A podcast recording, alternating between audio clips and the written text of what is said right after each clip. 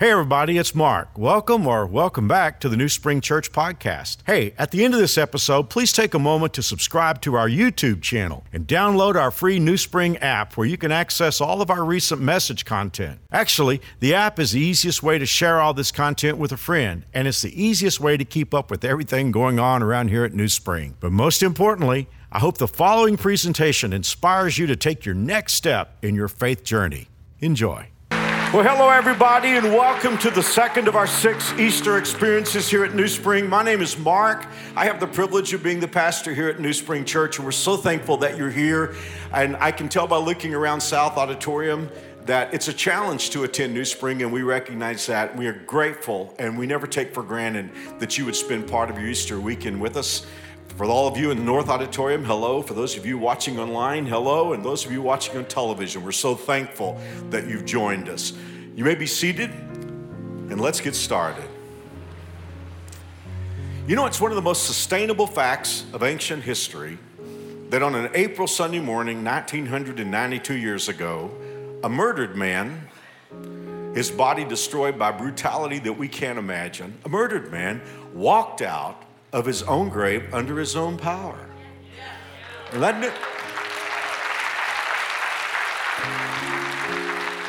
that had never happened before, and it hasn't happened since. In all the years I've been, I'm in my fourth decade here at New Spring, and I was pastor before I got here.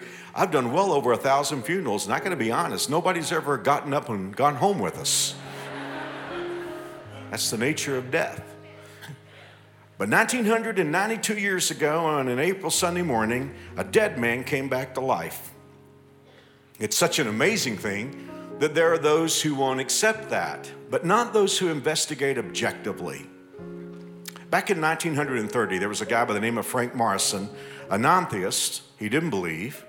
So he set out to write the definitive book that once and for all would debunk the myth of the resurrection of Jesus Christ and embarrass people like me who are foolish enough to believe in it.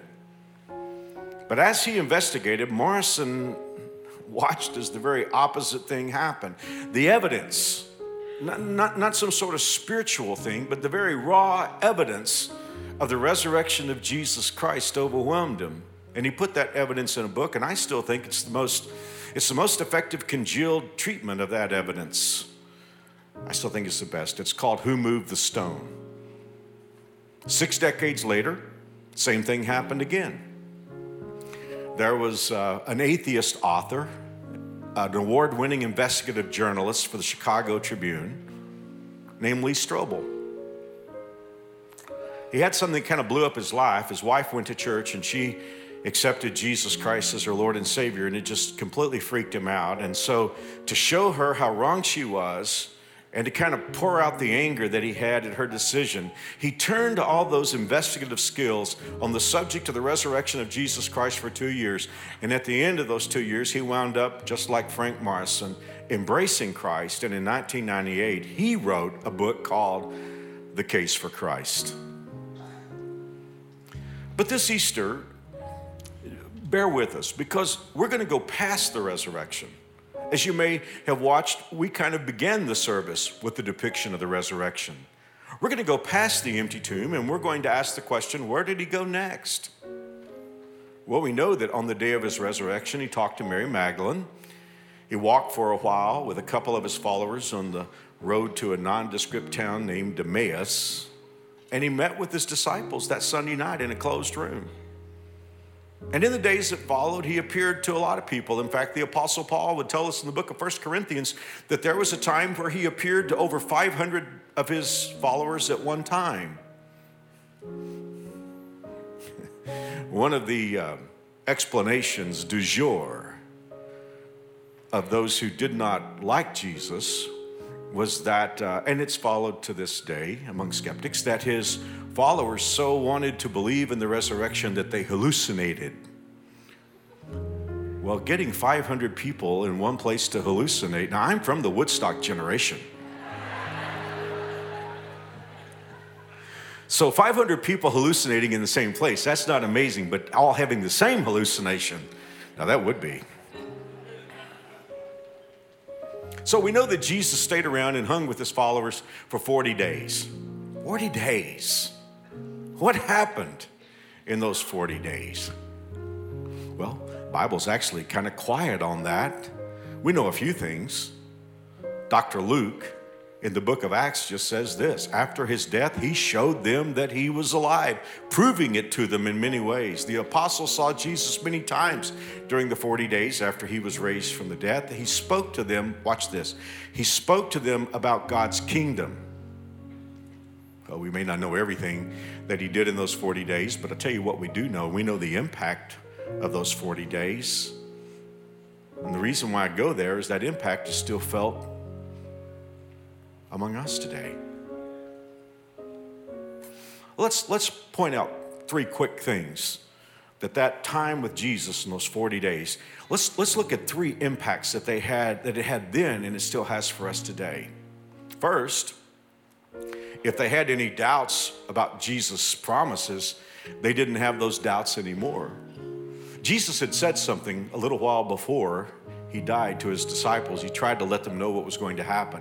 And Mark writes this in 9, verse 31 The Son of Man is about to be betrayed to some people who want nothing to do with God. They will murder him. Three days after his murder, he'll rise again. They didn't know what he was talking about, but were afraid to ask him. But you can imagine how they felt when they sat in that room with Jesus. There he was. They watched him die on the cross, and now here he was, vital, vibrant, alive except with some nail prints in his hands. If they had any doubts, those doubts were gone. That's what the resurrection does. It's game, set, match. It's the coup de grace argument. But there's something more beautiful. This is where it really gets personal with you and me. Because of the price Jesus paid on the cross and his resurrection, it's possible to have a new beginning. You know, my biggest problem with my past? I can't undo it. And if I can't undo my wrong, I really am limited in fixing its effect. But when Jesus came out of the cross, off the cross, rose from the grave, and appeared before his disciples, he was saying, It's possible now to start over. It's one.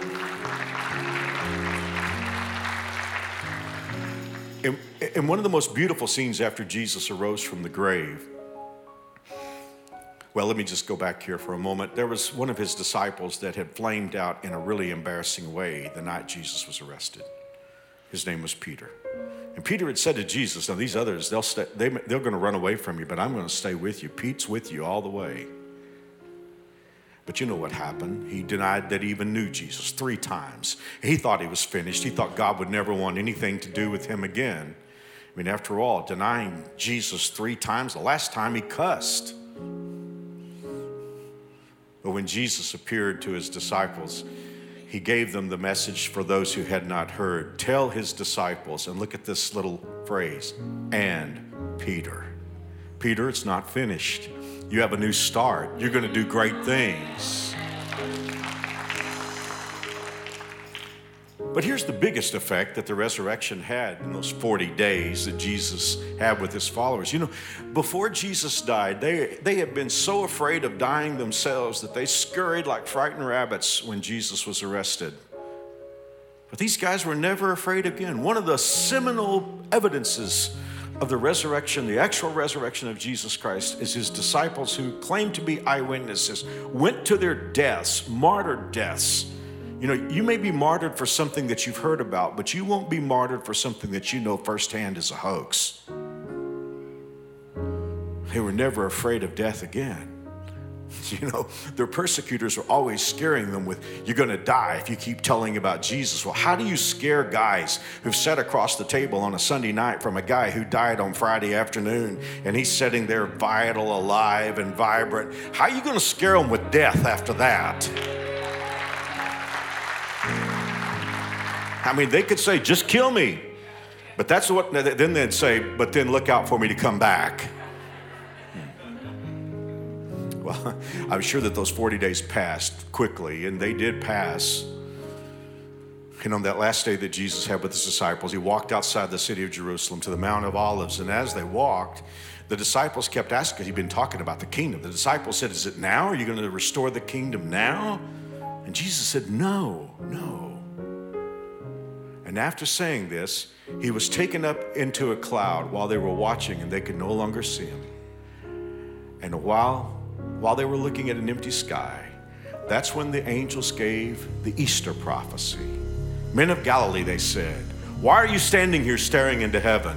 Jesus has been taken from you into heaven. But here's the Easter prophecy someday he will return from heaven in the same way that you saw him go. Someday he will return. It's 2022. It's been 2,000 years nearly since Jesus left. So, where are we now? Why these 2,000 years? I mean, when Jesus rose from the grave, why didn't he just say, game, set, match, that's it, we're ready to go, it's finished now? Well, the answer to that question, it's all over the Bible, but it's also all over this campus today. Look around. Just look around the room. See, the reason why God waited and continues to wait is that God wanted a big family. He wanted you and me. If this thing had all been finished when Jesus ascended back into heaven, you and I weren't born yet we'd never have a chance to be part of God's kingdom. We wouldn't have a chance to know God. We'd never sniff heaven. Well, let's go back to the question the disciples of Jesus asked that day with Jesus. And let's us ask why then didn't Jesus begin his kingdom after he came back to life? They asked the question Lord, has the time come for the kingdom and then he said, Those dates and times, they're not for you to know, but he, he said, Here's what you are going to be doing. You're going to be my witnesses, telling people about me everywhere in Jerusalem, throughout Judea, Samaria, and into the ends of the earth. That's where we are. We're in Kansas. That's the end of the world, right? now, Jesus said, Take the gospel. What, what is the gospel? Well, the word gospel means good news, good message, good word. What is that good news? that the right religion has been found? I've had people ask me that question How do you know the right religion? Good luck on that one. Is that the good news? Is the good news that if you try real hard and try to be a, a nice person, that's what a lot of people tell me. I know I'm going to heaven because I'm a good person. How do you know where the threshold is? Is it like the top 10%, the top 50%? That's not the good news. The good news is that Jesus died to pay for all our sins. That's the good news. New springers know I love Colossians 1:13. I want to read it out of the amplified translation because Amplified translation kind of puts in all the implications of the original language. It says, For he has rescued us and drawn us to himself. Now, some people have the idea God's pushing us away. He's drawn us to himself from the dominion of darkness and has transferred us into the kingdom of his beloved Son, in whom we have redemption because of his sacrifice, resulting in the forgiveness of our sins and I don't like to suffer, so I like this next one. And the cancellation of sin's penalty. That's the good news. That's the good news. It's really critical that we understand why Jesus had to die for us. We have two problems. Number one, we're sinners, and number two, we're not righteous. Romans 3:10, none righteous, no not one. Romans 3:23, all have sinned come short of the glory of God. Our problem, I'm a sinner, I'm not righteous. Along comes Jesus, God in skin, God in flesh. For 33 years, he runs the table, lives a life I could never live, and then takes that perfect life and lays on a Roman cross. And the way God saw it, the blood that came out of his body was a currency that paid for my sin, so the greatest trade of all time could take place.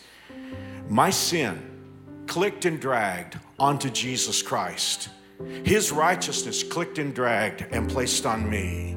So that on the cross, the reason why the innocent Son of God suffered, he was wearing my sin. And someday I'm going to stand before God and I'm going to have to give an account. And yet, when I stand there before God and they open the book and they see the name Stephen Mark Hoover, right underneath it, it will say, See the record of Jesus Christ.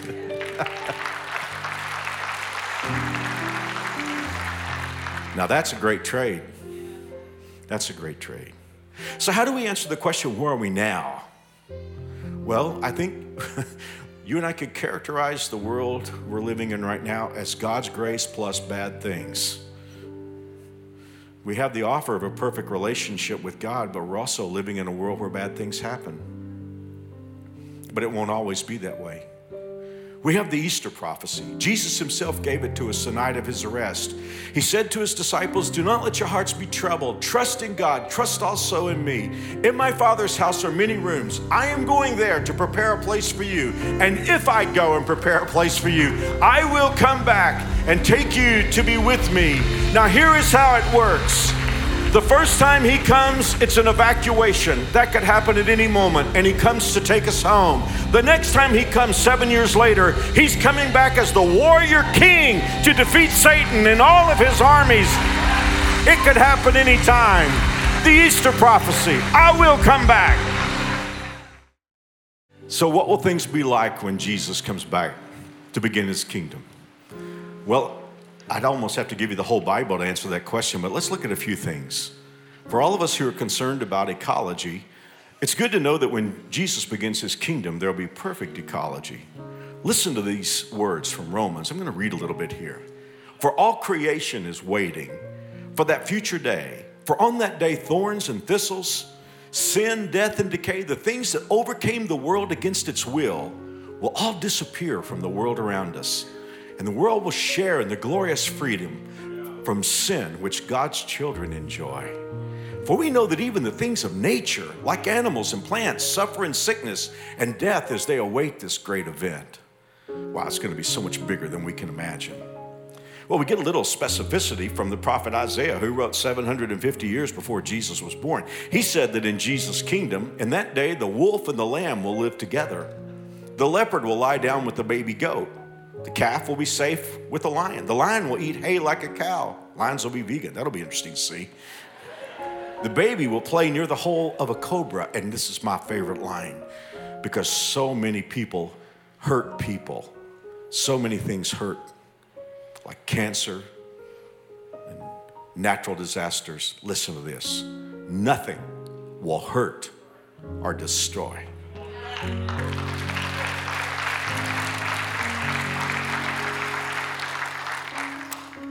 I guess my favorite treatment of this question is in the last book of your Bible, next to the last chapter, Revelation 21. I heard a loud shout, John writes, from the throne saying, Look, God's home is now among his people. He will live with them, and they will be his people. God himself will be with them. He will wipe every tear from their eyes. There will be no more death, or sorrow, or crying, or pain. All of these things are gone forever.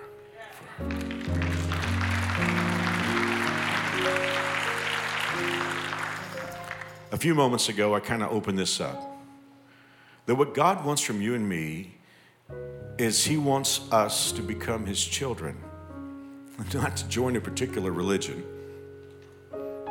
Religion is just a human nomenclature invented to try to process the concept of a divine, whatever that is. The Bible's not a book of religion, it's a schematic. It's God's plan to draw you into His family and to make a way for you to be there. But as I said a moment ago, the problem that we have is our sin and our lack of goodness is what keeps us out. So God took care of that. He sent Himself, His Son, God in skin, Jesus, lived the perfect life that we can't live. And then he died on the cross for our sins so that trade could be made. But there's a place where it has to be personal. I could bring you a gift, and it would be from my heart, no strings attached, at no cost to you. But there's one place where it could break down, and that's if it's not received. God can do everything in the world, in the universe, to draw you into his family. But the one thing he can't do for you is he can't say yes. And so that's what this next moment is about. If you're here or watching online or watching on television and you say, Mark, I want to have this relationship with God, I want to know that I'm forgiven. I want to know that I'm going to heaven when I die. The great thing about it is it's free. It won't cost you anything. Jesus has already paid for it. In fact, the worst thing you could do is try to bring something yourself. I mean, it would be like being invited to the greatest banquet of all time and bringing some stale pork and beans as if we had to add it to the banquet. That's what happens when we try to be good enough to go to heaven.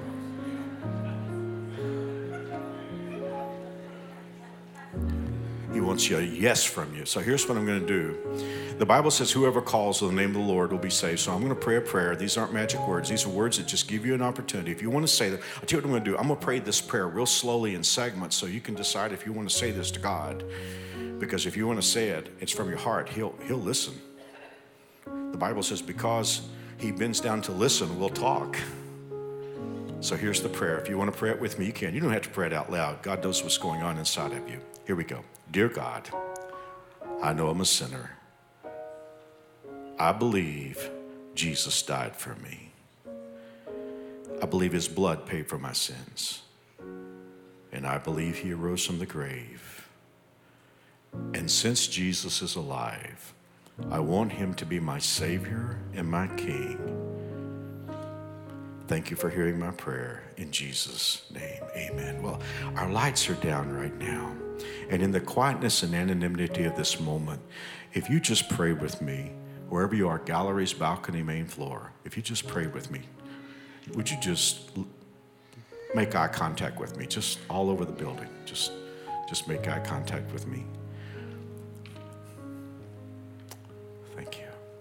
Well, in a few moments, as the service continues, you're going to find out how to take the next step because we have a gift box for you. It's free, it won't cost you anything. You'll learn how to get it. It's got a Bible, a book I wrote that will answer a lot of questions. And I have ADD, I write short books, and uh, a journal and some other gifts. It's free, it won't cost you anything. We just want to help take the next step with you.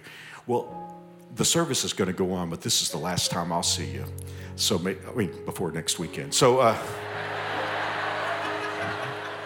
thank you for being here. There's a lot more good stuff to happen. God bless. Happy Easter. Once again, thanks for listening. If you live in Wichita, the surrounding area, we'd love for you to engage with us in one of our weekend services. For directions, service times, and information about our incredible kids and student environments, visit us at newspring.org. One more time, newspring.org.